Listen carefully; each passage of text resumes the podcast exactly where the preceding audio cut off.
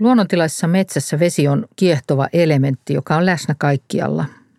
Lähteinä, tihkupintoina, noroina, puroina, koskina, virtoina, lampareina ja lampina. Vesi on olennainen osa metsäluontoa ja metsä on olennainen vedenkierron, sen puhtauden, kulkeutumisen ja kosteuden säilymisen kannalta. Näyttelyssä on muutamia vesiaiheisia teoksia. Videoinstallaatio luonnonpuiston luonnollisista vesireiteistä ja niiden rinnalla erilaisia dokumentaatioita vedestä ja ihmisen vaikutuksesta siihen. Eräänlainen jokimuotokuva esittää Iijoen yli 14 000 neliökilometrin alalle levittäytyvän valuma-alueen kokonaisuudessaan.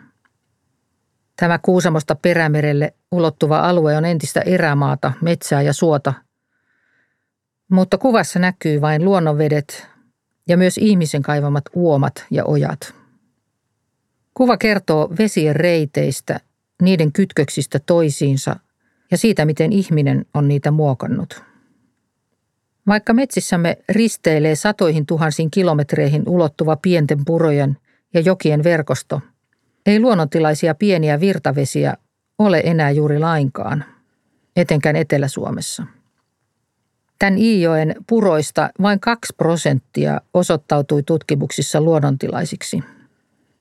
Vastaavassa koko maan kattavassa selvityksessä luonnontilaisen kaltaiseksi todettiin pienvesistä vain 1-2 prosenttia. Metsäojitus, jonka vaikutus pienvesiin on ihmisen toimista suurin, on huonontanut veden laatua ja myös muuttanut niitä elinympäristöinä. Kuivattamista varten virtavedet on usein myös suoristettu ja perattu kivistä ja puista, jotka luonnollisesti kuuluisivat monimuotoisiin vesiin. Ojitetun maan vesi virtaa näin nopeasti aina merelle saakka. Se kuljettaa mukanaan maata, typpeä ja fosforia – ja myös metyyli-elohopeaa, joita se ripottelee matkan varren vesistöihin. Myös avohakkuut maanmuokkauksineen lisää tätä huuhtoutumaa. Kalojen kutusoraikot tukkeutuvat, vedet rehevöityvät, taimenet, harjukset ja siijat katoavat, mutta sinilevien elinolosuhteet paranevat.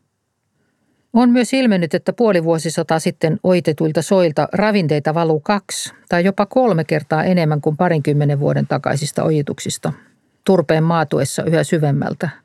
Ravinnekuormitus onkin samaa luokkaa maatalouden päästöjen kanssa. Iijoen muotokuvaa voi tutkailla pohtien, millainen on luonnolle jätetty tila, millaista on kulkea tuossa maisemassa, millaisia ovat metsät ja suot ja miten kattavasta asiasta tässä oikeastaan on kyse. Ja miettiä myös sitä, voisiko luontoa ennallistaa elpymään.